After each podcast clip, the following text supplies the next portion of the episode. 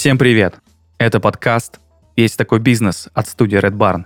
Меня зовут Данил Махов, и ко мне в гости приходят предприниматели, открывшие бизнес нестандартного формата или в необычных условиях. Сегодня у меня в гостях Наталья Антонова и Надежда Лавазникова, основательница бюро образовательных разработок «Метка». И они совсем не используют маркетинг. Как такое возможно и какие еще есть пути продвижения, узнаем сегодня в выпуске.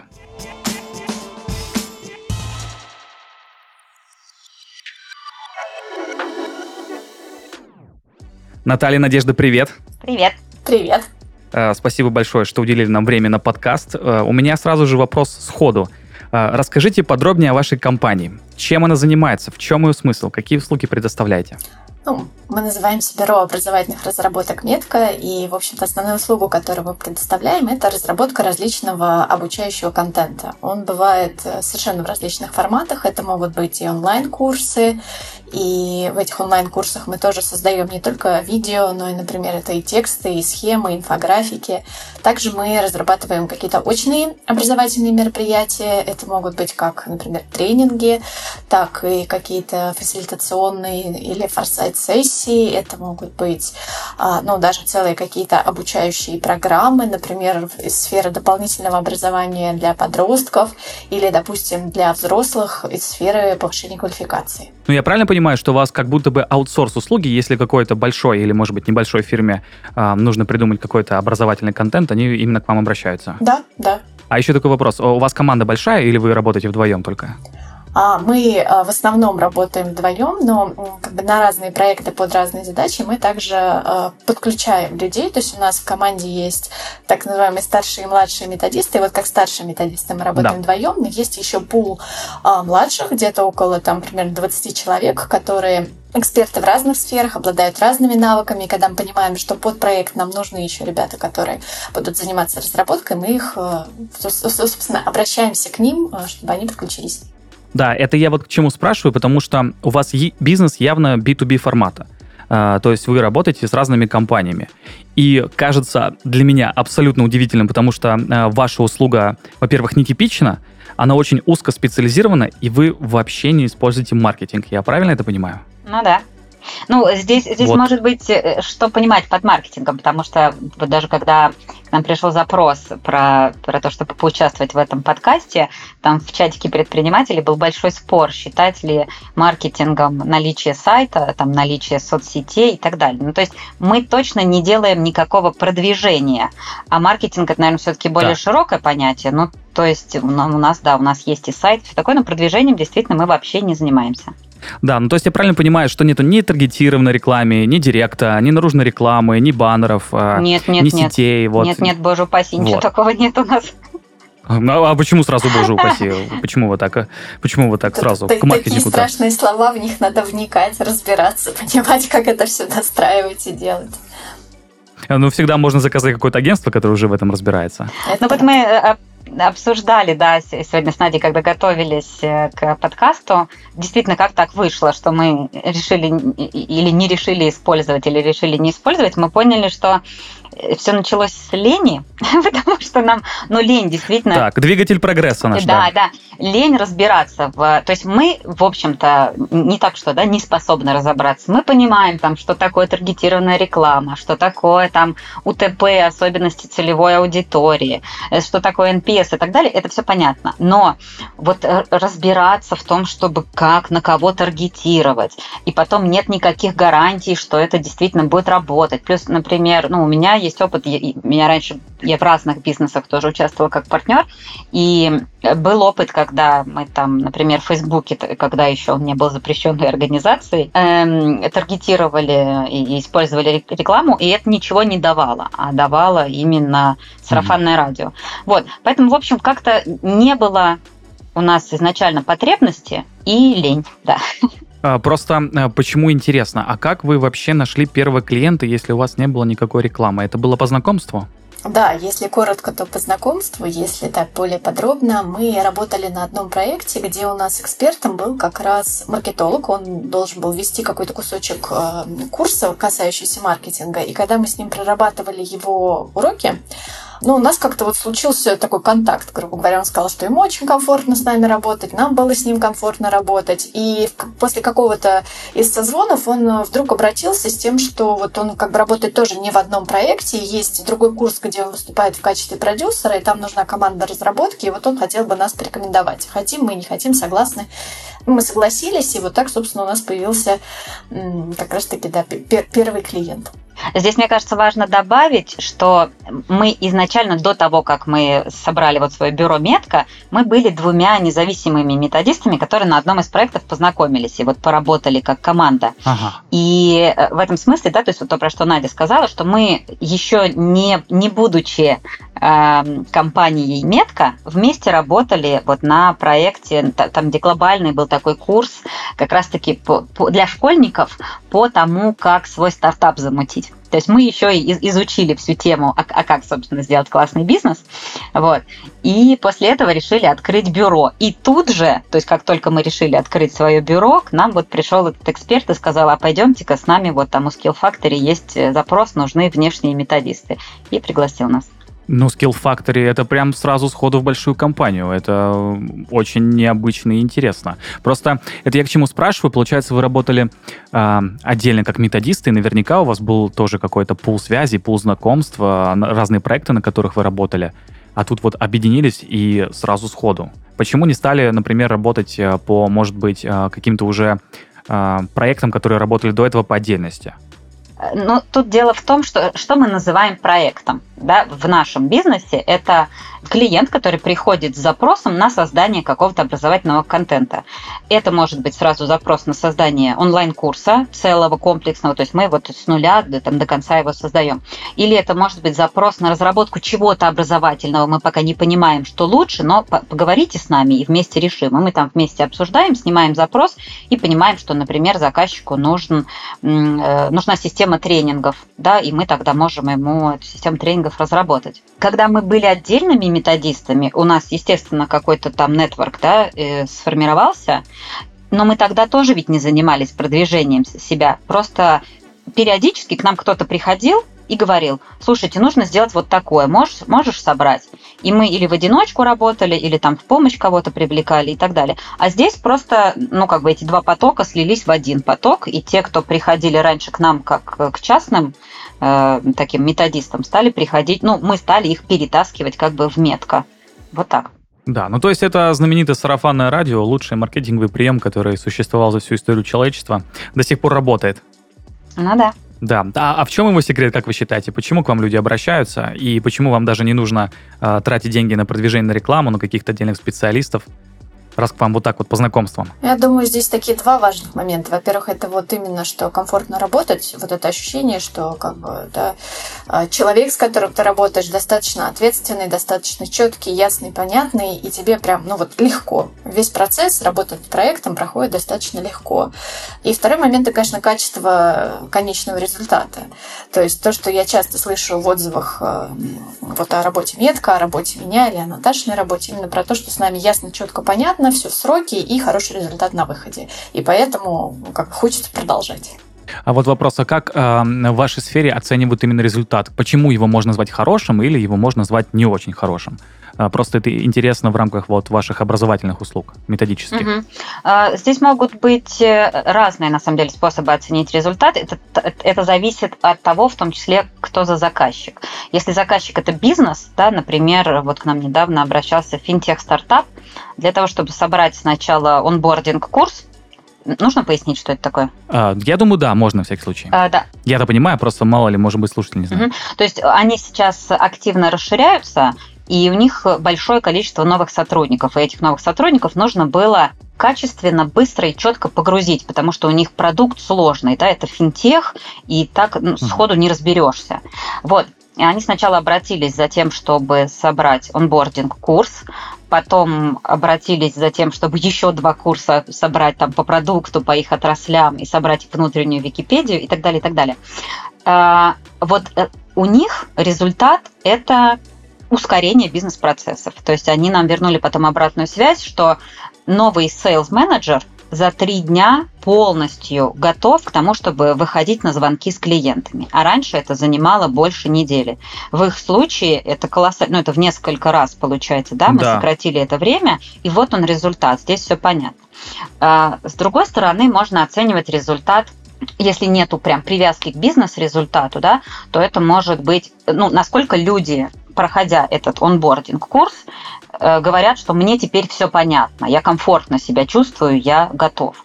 Да? А если запрос, например, от образовательной организации, то часто есть э, ну, просто прописанные критерии, там, например, там, федеральный государственный образовательный стандарт. Нужно ему соответствовать. Э, вот. И ну, есть еще субъективные да, вещи, такие как, например, получился ли продукт красивым. Если это онлайн-курс, например, мы же его потом заливаем на какую-то платформу, и его, там, его приятно смотреть, его приятно листать. Мы, мы в силу того, что работаем в этой сфере, сами тоже часто смотрим да, разные онлайн-курсы на разных платформах. И вот бывает такое, что хочешь быстрее пролистать урок в онлайн-курсе, потому что вот он, ну, как неприятно собран. А мы всегда да. стараемся красивенько сделать и дизайнера привлечь, чтобы все было так лаконично, емко, чтобы все основные важные вещи были подсвечены. И это тоже про качество конечного результата, про то, насколько приятно взаимодействовать конечному пользователю с тем продуктом, который получился. Но вы сами считаете, какой аспект самый главный? Это вот это вот субъективный, а, это вот так называемые, может быть, какие-то методические ГОСТы, или это вот эта легкость в работе? Что важнее? Сложно сказать. Надя, что думаешь? Да, я тоже прям задумалась. Мне кажется, ну, я бы не выделила что-то как главное. Важно все. Здесь действительно важно все, потому что если э, процесс работы с нами был классным, а результат так себе, ну, какой в этом во всем был смысл? А если результат классный, но для того, чтобы его достичь, мы эксперта там измутузили, бедного замучили и так далее, то тоже, ну, какой кайф в этом? Здесь, здесь должен быть баланс. Все важно. Здесь, здесь я не могу что-то одно выделить. Все важно. Да, просто это я к тому спрашиваю, что э, иногда бывают такие клиенты, которым важен исключительно результат, вот, э, и они просто смотрят на цифры, видят, что все отлично, и для них, в принципе, ну, возможно, имеет значение, но не так сильно, как проходил сам процесс работы. А для кого-то, наоборот, важно, чтобы работа была в кайф, и даже если цифры хорошие, но не супер классные, для них это вот явный показатель, что нужно дальше продолжать э, работать с подрядчиком. Я думаю, что даже для тех э, клиентов, кому результат важен в первую очередь, комфортный процесс работы будет приятным бонусом. Они даже если вдруг не будут осознавать, что процесс был комфортным и что это может быть важным, все равно они это чувствуют, и все равно это дополнительно вызывает желание или нежелание вернуться и снова с этим подрядчиком поработать. А, я хочу немножко вернуться назад. А, вы рассказали, что первый ваш клиент это был Skill Factory, а что было дальше? А дальше пошли клиенты именно по рекомендации из этой компании или как-то по-другому? А, нет, дальше другая веточка немножко развернулась. А, ну, наша знакомая бизнес-тренер, она вот как раз думала, оставаться ли в поле тренерства или, может быть, перейти в методическое поле, искала себя и в том числе как-то собеседовалась с нами, вот, стоит ли ей туда идти, может ли она, например, у нас как младшая методистка работать. И, э, ну, мы с ней договорились о том, что если будет какой-то подходящий проект, то, конечно, мы возьмем ее попробовать. А, но случилось немножко по-другому. Спустя время она вернулась и сказала, что вот к ней пришли с проектом, который требует методической разработки. Это была компания «Ингострах». Им нужен был э, бизнес-кейс для... А, они делали довольно масштабное обучение для руководителей, и нужен был такой проверочный бизнес-кейс. Вот она сказала, что это как-то все-таки, она поняла, не ее сфера, а вот именно разрабатывать и писать кейсы, но вот ей кажется, что это то, чем занимаемся мы, и мы можем быть друг другу полезны. И вот так, собственно, у нас случился наш второй клиент тоже по знакомству. Достаточно случай. А, ну, я правильно понимаю, что к вам, в принципе, все клиенты приходят по знакомству, раз вы э, не используете никакие инструменты продвижения. В основном, да. Ну вот там третий, четвертый и последующий. К нам часто приходят, например, знаете, если мы работали для какой-то компании и в проекте был проект менеджер проекта, этот проект же да. тоже там часто работает на фрилансе с разными компаниями. Вот проекты супер часто нас потом привлекают в свои проекты в других компаниях. Потому что, ну, понятно. Когда сами переходят, да? Да, да, когда сами переходят, или, ну, или если они на фрилансе и работают с разными, то вот проекты очень часто зовут. Здесь как раз понятно, потому что им с нами работать супер комфортно. Минимальная необходимость контроля, минимальная необходимость пинания. Мы сами себя пинаем, у нас у самих гиперответственность, и, в общем, с нами проекту явно комфортно. Это вот было очень часто. Э, многие, многие прямо, да, менеджеры проектов нас потом звали. Вы сказали, что практически все приходят по рекомендациям. То есть есть какие-то клиенты, которые приходят каким-то другим путем. Что это за путь? Ну вот у нас же есть все-таки сайт, и ага. несколько раз, мы только недавно вот э, начали спрашивать клиентов, а как вы о нас узнали, э, наверное, вот полгода назад, э, стали интересоваться этим. И некоторые клиенты говорят, что они нас нашли в Гугле, мы удивились этому, когда впервые это произошло, но это периодически происходит. То есть они говорят, что мы загуглили, мы искали там методиста, мы искали разработку онлайн-курса, и вышли на нас. Э, э, мы прекрасно понимаем, что есть компании, которые платят за то, чтобы они выходили в топе в таком поиске. Да, SEO-продвижение так называемое. Да, да. и ну, мы явно ни про что такое не стали заморачиваться. И думали, мы сайт свой используем больше как визитку, чтобы если спросят, чем вы занимаетесь, мы могли кинуть ссылочку и не объяснять долго на словах. Вот, и мы не ожидали в этом смысле, что нас можно будет вообще найти через Google. Но вот оказывается, что это тоже работает. Да, я, если честно, тоже удивился, потому что я, э, когда сам готовился э, к нашему подкасту, посмотрел ваш сайт и думал, что, может быть, у вас все-таки есть какое-то SEO-продвижение, но я там никаких явных признаков не увидел. Э, поэтому для меня это тоже очень интересно. Как считаете, почему находят? Просто потому что не такой конкурентный рынок? Ну, единственное, наверное, что мы как-то делали, это мы попросили, опять же, знакомого нам сделать что-то типа SEO-оптимизации, то есть мы сидели как-то и крутили, ну вот именно пытаясь сделать нашу визитку а, наиболее такой как бы оптимальный, репрезентативный, мы сидели и крутили, какие формулировки могут быть в голове у людей, когда угу. они даже, знаете, не столько гуглят, а вот чтобы когда ты читаешь сайт, интуитивно это как-то попадало вот в то, что тебе может понадобиться. И вот, наверное, ну вот это могло как-то сработать, что мы все-таки старались там разные формулировки использовать, подобрать какие-то фразы, которые не на а, высоком методическом языке, да, а больше все-таки на языке человека, который может искать а, какую-то образовательную услугу. Вот такое мы делали. Да, но просто когда читаешь ваш сайт, даже и не чувствуешь, что там была какая-то определенная SEO-оптимизация, потому что я сам плюс-минус занимался такими вещами порой, и я этого вообще не заметил. Это как, наверное, позитивный фидбэк, э, что вы сделали SEO-оптимизации э, без явных признаков SEO-оптимизации. Мне кажется, это очень круто. Спасибо большое, приятно слышать. Я хотела еще откликнуться по поводу того, что рынок не конкурентный, рынок достаточно конкурентный, потому что есть много э, команд, много компаний, которые э, разрабатывают онлайн-курсы и обучают методистов там и так далее. Ну и не только онлайн-курсы разрабатывают, а и другие там образовательные услуги предоставляют. И они и часто руководители этих компаний как раз маркетологи. То есть маркетинг в первую угу. очередь у них выстреливает. Я когда хожу на вебинары а, вот, ну, условных конкурентов наших, я постоянно замечаю, что у них в первую очередь воронка, воронка, воронка, воронка. И очень мало разговора про содержание, про качество работы и так далее. В этом смысле ну, как бы нам кажется, что наше конкурентное преимущество в том, что мы про содержание, мы про суть. Ну, то, что у вас э, и отсутствуют э, какие-то всем понятные и известные маркетинговые инструменты, а, мне кажется, для B2B а, сегмента они уже все как наизусть. Они уже подсознательно чувствуют, что здесь а, либо воронка, либо просто открытый честный разговор. Ну, видимо.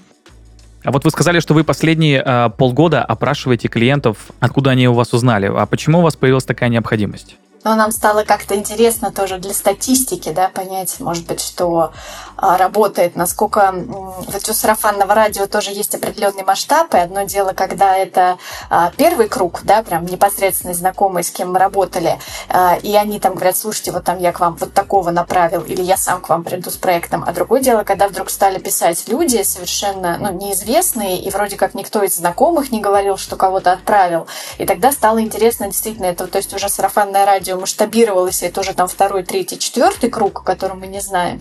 А, или, ну вот, да, там, например, тот же сайт, а, который мы все-таки немножечко крутили с точки зрения оптимальных формулировок, как-то тоже там э, дало себе знать. А, то есть, как бы это такой стал, ну, не знаю, для меня это исследовательский интерес. А к какому выводу вы в итоге пришли? Вот вы сказали про круги сарафанного радио, мне, мне кажется, мы уже э, ушли в какую-то методологию вот, э, вот этого самого инструмента, самого древнего в истории человечества, продвижения. А вы сами смогли обозначить эти круги? Ну, ну условно говоря, друзья друзей, друзья друзей друзей, э, Насколько далеко это зашло? Я думаю, что это уже знакомые друзей или вот, да, друзья друзей и их знакомые. То есть вот кто-то, кто не близкий, не в близком контакте друг с другом, а вот, может быть, где-то по работе пересекались э, и там случайно обмолвились, э, что вот нужно образовательная разработка, и кто-то из знакомых сказал, да, вот такие есть. Ну, вот примерно третий круг, наверное, так, если посчитать. Третий, все, обозначили, что это третий круг. Э, это здорово. Мне еще кажется, что э, ну, если бы я графически изображала как-то методологию да, сарафанного радио, то это, может быть, вообще были бы не круги. А, потому что, ну вот как мы говорили, бывает часто, что э, менеджер проекта перешел в одну компанию, теперь в этой компании про нас знают.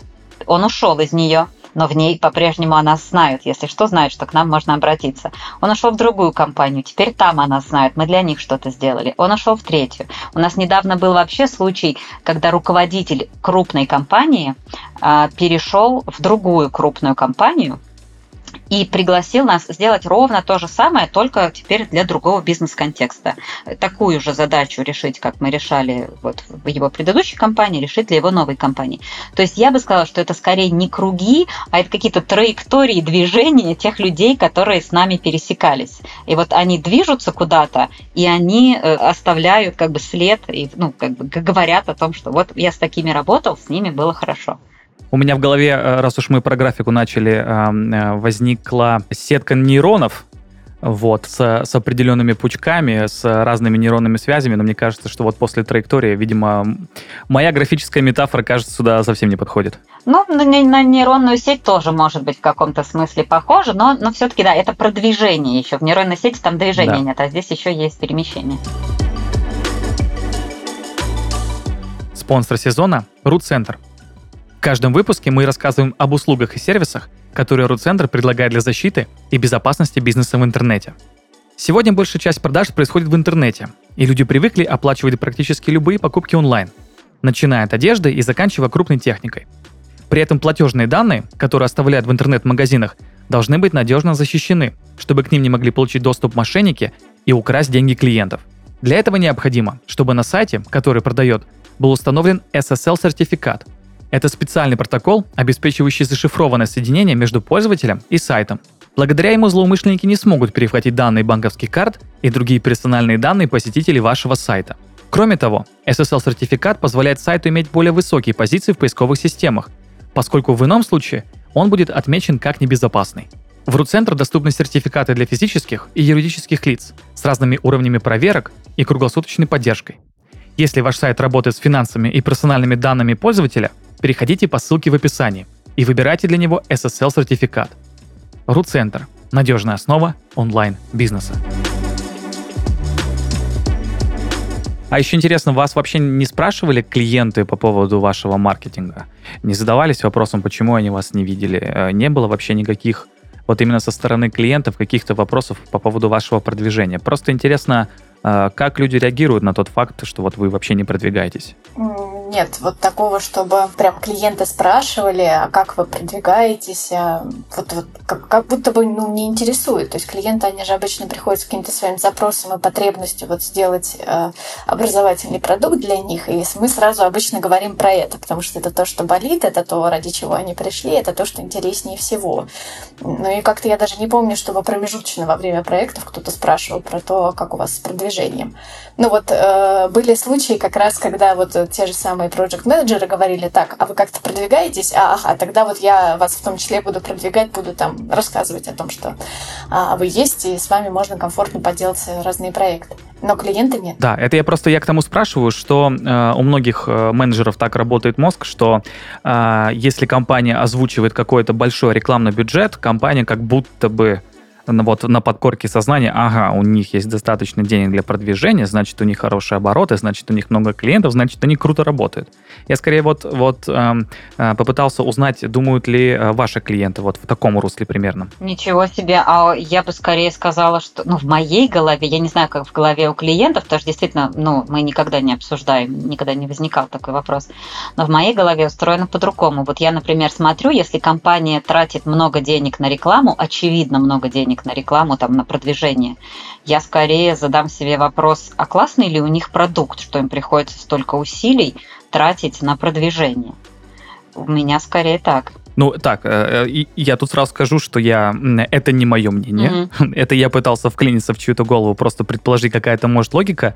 Я-то как раз-таки согласен, что э, есть впечатление, что э, даже несмотря, что мы там в 21 веке и можем смотреть на рекламу абсолютно с любых плоскостей, э, диджитальных и, и других, э, все равно как будто бы рекомендация это вот самый классный показатель того, что компания работает классно. Потому что если тебя рекомендует определенный человек, то вроде бы как это и его ответственность. И человек, который рекомендует, а, он как будто бы, как бы это сказать, ну, на нем лежит какая-то угу. ответственность, что вот, ну, если... Я не могу посоветовать плохого э, своему коллеге, своему другу, Поэтому мне кажется, что в этом ключе сарафанное радио, оно такое, э, самое оптимальное, по крайней мере, в B2B. Мне кажется, что да, во-первых, B2B, а во-вторых, там, где это услуга, а не продукт, потому что продукт это еще да, может да, быть конечно.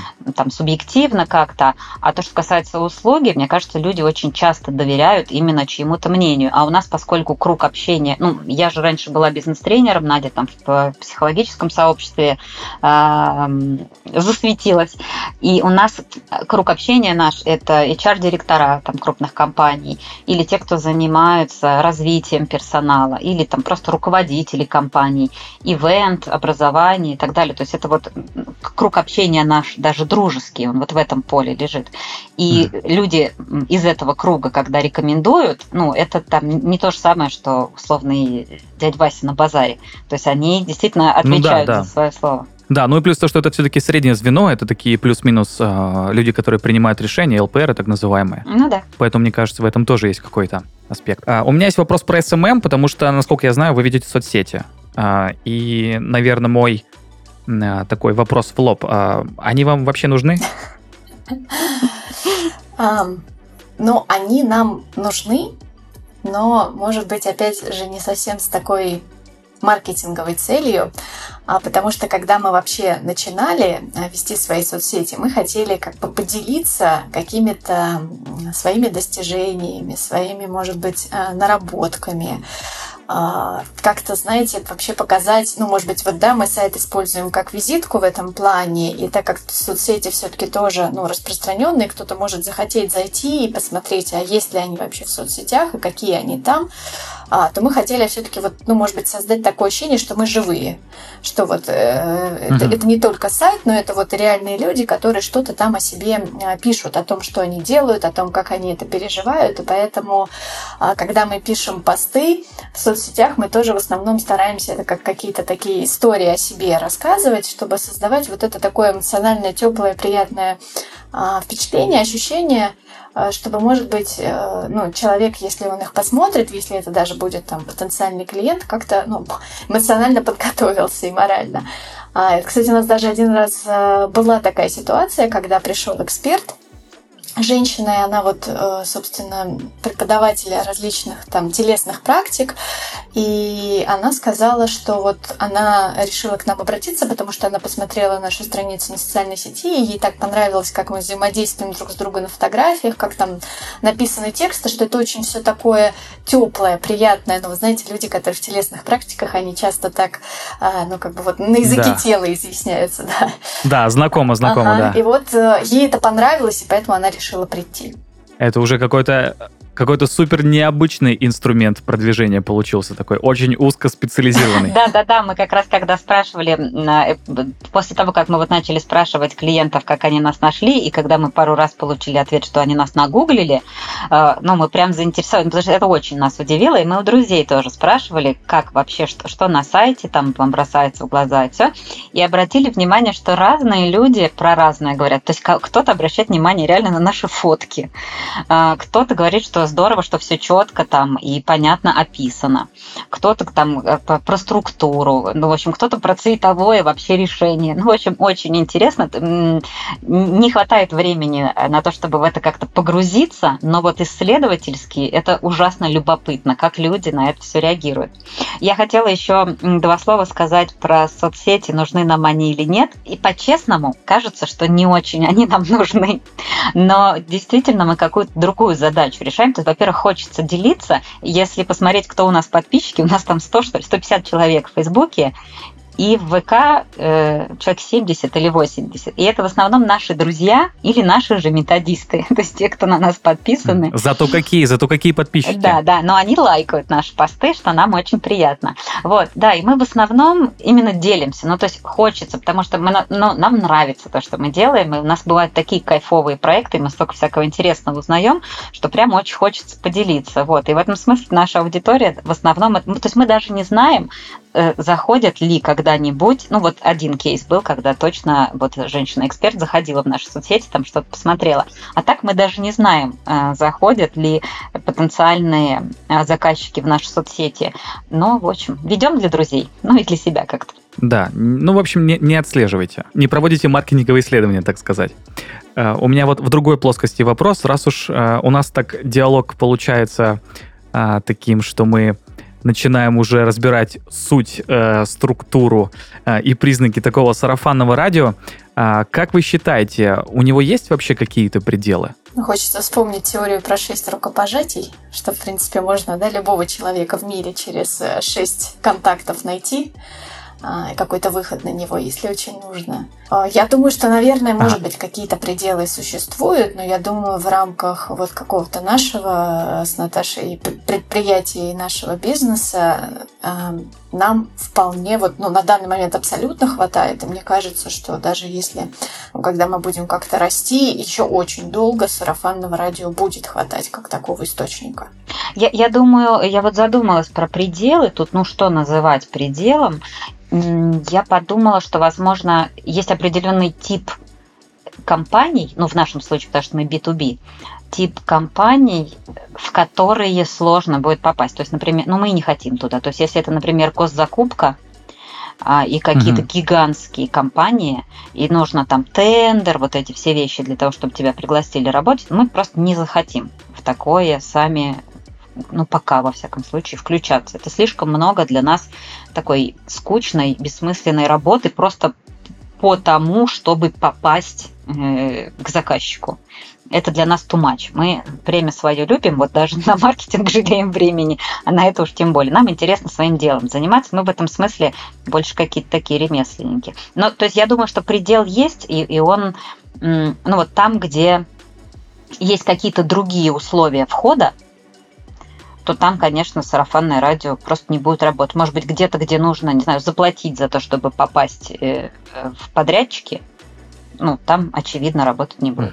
Я просто подумал еще про другую историю, что э, если сарафанное радио работает супер классно, и у вас э, очень много клиентов, и их становится все больше и больше, и вы, естественно, чтобы все заказы принимать, расширяете и расширяете компанию, в какой-то момент э, ваша компания становится настолько большой, что а, э, в какой-то момент происходит спад вот этих заказов, и как будто бы компания, ну, уже слишком большая, а, а заказов меньше, чем нужно. Я вот скорее думал, что вот предел может быть такой, он как-то может быть.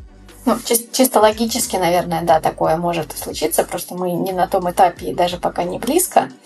То есть, э, конечно, количество заказов э, потихоньку растет, и мы потихоньку предпринимаем меры, чтобы тоже расширяться и увеличивать свою э, пропускную способность. Но пока вот, если честно, даже как бы не думали о том, чтобы вырасти в какого-то такого гиганта, э, которым, которому уже надо думать, как дальше. Вот он набрал там, да, кучу людей, например, в штате, и, и надо теперь что-то с ними со всеми делать и как-то еще привлекать заказы. Просто пока не, не смотрели в ту сторону. Это я просто еще э, мягко и аккуратно пытаюсь подвести к вопросу, что если вдруг а, настанет такой момент, что вы очень большие, а сарафанного радио все-таки не хватает, а, и придется использовать какие-то другие инструменты продвижения, все-таки пойдете ли вы а, в маркетинг, в тот же таргет, в тот же директ и так далее? Чисто теоретически. Или это ваше просто...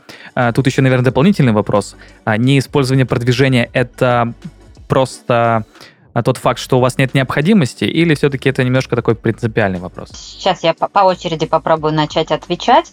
Вообще, мы изначально, когда обсуждали, для чего мы создаем компанию и как мы хотим работать, э, мы примерно себе обрисовывали, ну, там, какого масштаба мы хотим для себя. И стать какой-то гигантской компанией нам не интересно. И кроме того, кажется, что для того, чтобы сохранить тот уровень качества, за счет которого у нас так хорошо работает сарафан, э, нужно оставаться в определенном масштабе. Потому что если уже масштабироваться дальше, то будет сложно э, гарантировать такое же качество, такую же вовлеченность в клиента, такое же качество вот каждого контакта, да, качество процесса и результата. Поэтому я не думаю, что э, в нашем случае, вот в нашем конкретном, мы дойдем до, до вот этого предела, когда нужно будет дополнительно как-то привлекать э, заказы да. из-за того, что мы стали слишком большими. Вот мы нащупали еще один предел. Да. А, качество, количество. Да, да, да, пожалуй. пожалуй. Ну, э, это субъективно. То есть я не знаю, чем подтвердить это, но субъективно из опыта просто есть ощущение, что, что, что да, есть предел масштаба, при котором удастся сохранить качество. Да, и, и, наверное, про второй вопрос, я его, наверное, еще mm-hmm. раз повторю, а, про принципиальность. А, если вдруг настанет какой-то момент, а, и нужно будет использовать маркетинг, вы его будете использовать или нет, и это принципиальный вопрос, или это просто из-за отсутствия необходимости? Мне не кажется, что это... Ну, у меня лично нет такого принципа, что нет никакого маркетинга никогда в жизни просто действительно не было необходимости, и действительно, а, вот как сказала Наташа Лень, да, для меня маркетинг это я до того, как вот э, мы стали делать метко, работала как э, психолог, э, консультировала клиентов, и я тоже там, то есть в какой-то момент я осознала, что действительно надо, помимо ведения собственной психологической работы, еще заниматься какой- какой-то активностью по привлечению. И у меня это тоже очень туго вообще пошло. Я была в каком-то ужасе от мысли, что надо вот этим заниматься. И я понимаю, что это вот совсем мне не свойственно. Мне тяжело прям в эту сферу идти. А, и поэтому вот я счастлива от того, что сейчас пока нет необходимости и нет такой задачи идти в маркетинг. Но я не могу сказать, что это прям принцип. А я бы, наверное, знаете, что добавила? Вот вы когда начали перечислять э, там использовать рекламу, привлечение и так далее, я вот ощущаю, что мой внутренний отклик на, на вот эти, просто даже на перечисление этих слов, это какой-то бунт.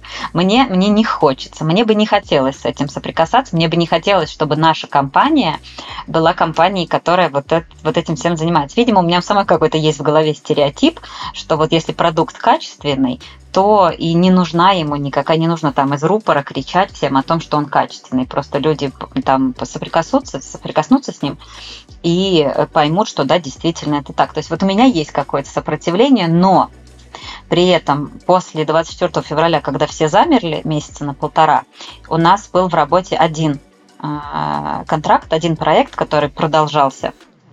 И мы задумались, ну тогда все были в панике, да, и угу, да. все не понимали, что будет дальше. И вот в этот момент мы задумались о том, что, может быть, надо действительно что-то делать, потому что никогда раньше мы ничего такого не делали. Тут мы задумались. Вот мы переползли из ВК, наоборот, из ФБ в ВК, ну, как переползли, и там, и там. Теперь мы просто одно и то же постим.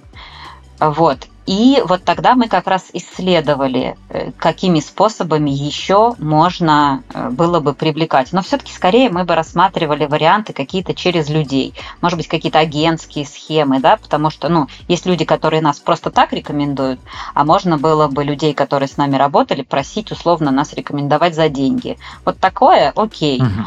А, ну, тоже вариант продвижения, да. Да. А вот это вот все, что такое прям на холодную, меня почему у меня прям отторжение вызывает. Раз уж мы начали в таком э, немножко э, негативном контексте уже разговаривать, э, не могу не спросить, э, э, там в течение 40 минут, что мы с вами общаемся, вроде бы все хорошо и классно, э, вас рекомендуют, вашу работу считают прекрасной, а были негативные отзывы? Были у вас какие-то негативные кейсы? Были.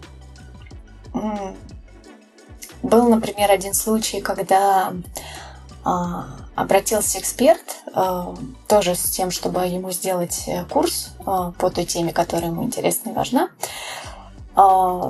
А, и э, где-то на моменте, когда мы посчитали смету, стало понятно, что, похоже, как бы его, ему наши услуги достаточно дороги, но вот он все равно очень хочет с нами поработать.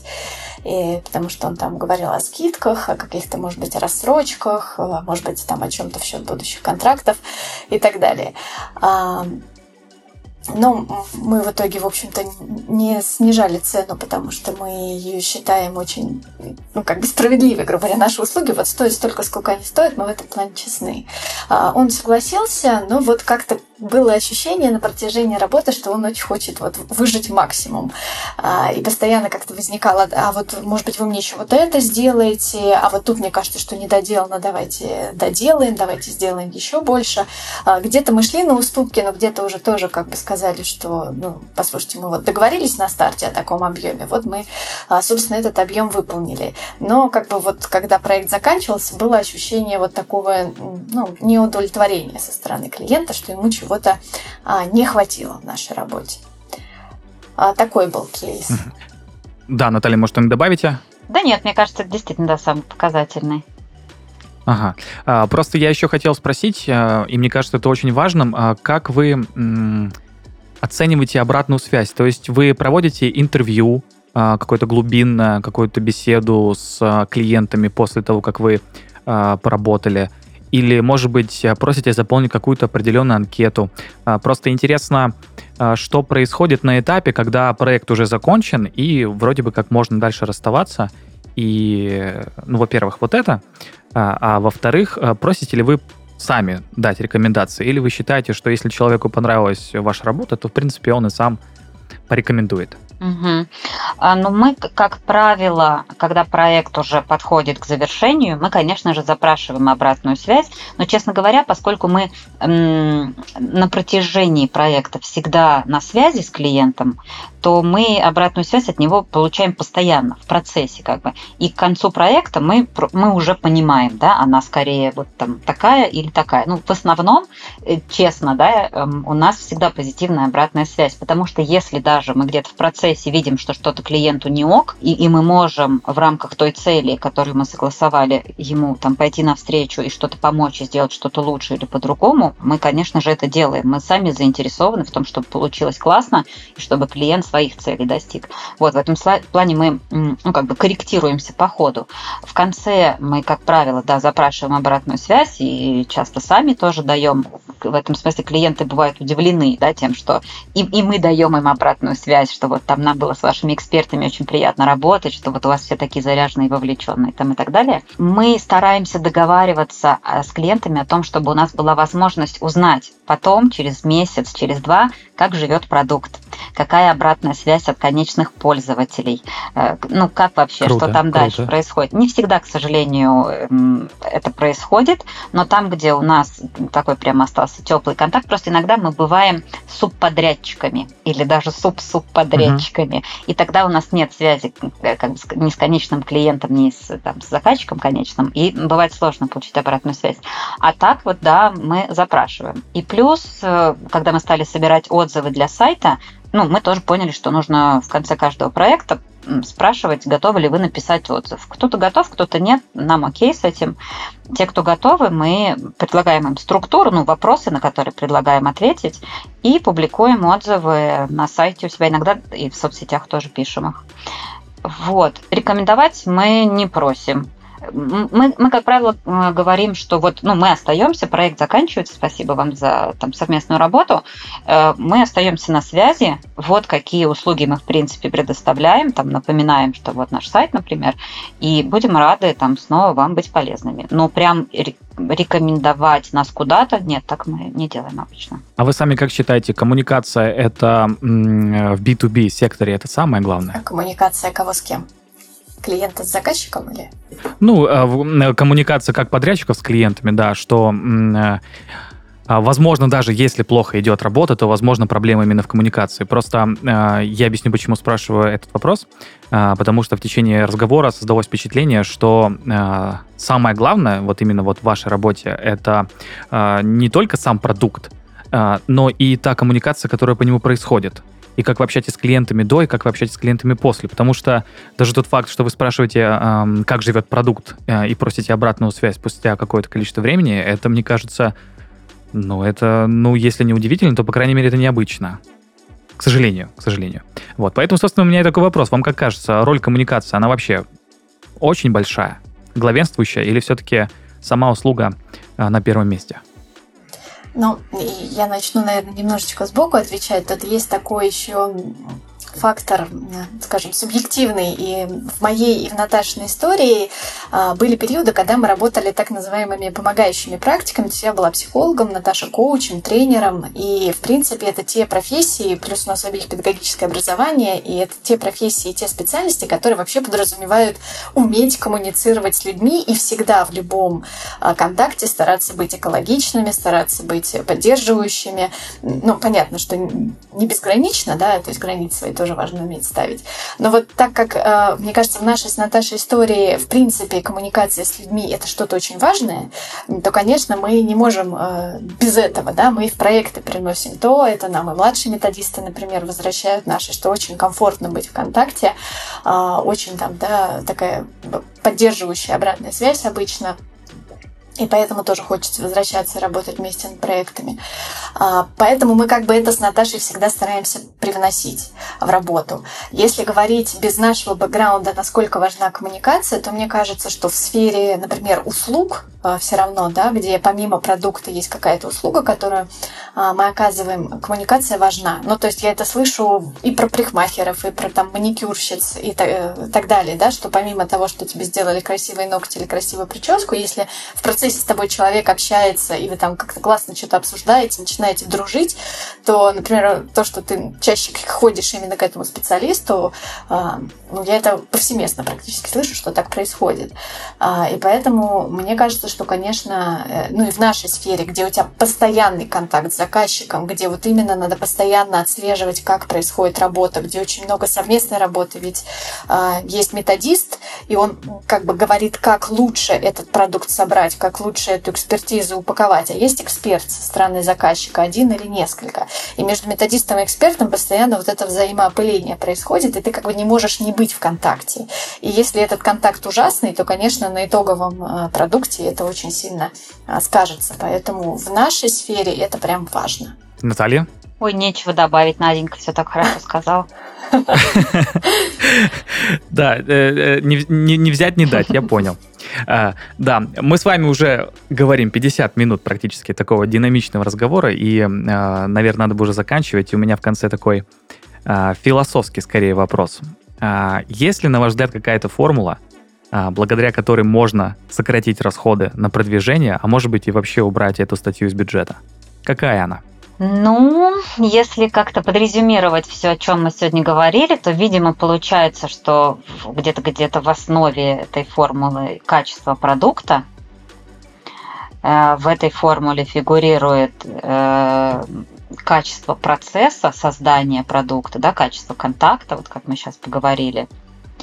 Но и все-таки, наверное, э, все равно умение, умение рассказать о, о себе, о своем продукте. То есть хоть мы и не, не занимаемся именно продвижением, а, но у нас ведь есть сайт, на котором достаточно ясно и четко изложено, что мы, кто мы, как мы работаем и так далее. А, я думаю, что вот это, то есть уметь во-первых, делать что-то ценное, вообще с самого начала, делать что-то ценное, делать это качественно э, по результату и чтобы это было классно в процессе, и уметь про это рассказать. Наверное, вот это. Может быть, еще там что-то можно добавить. А, да, и сеть контактов иметь широкую, потому что у нас, поскольку, да, я была бизнес-тренером, я была коучем, до этого там еще работала в крупной компании, в закупках, то есть у меня широкий нетворк. У Нади с другого края, да, там психологические, образованческие, благотворительных организациях в НКО. И вот у нас действительно широкая сеть людей, которым, если мы там скажем что-то новое, что а мы теперь еще вот этим занимаемся, наверняка э, кто-то, кому-то из них вот это будет нужно, и они придут и у нас закажут, потому что они уже нас знают как ответственных там людей, с которыми комфортно работать. То есть, наверное, вот такие пять там получилось, да, составляющих. Я бы сказала вот, вот это. А, Надежда, может быть, вам есть что Нет, добавить? Теперь Наташа очень так. По формулам и резюмированию у нас Наташа.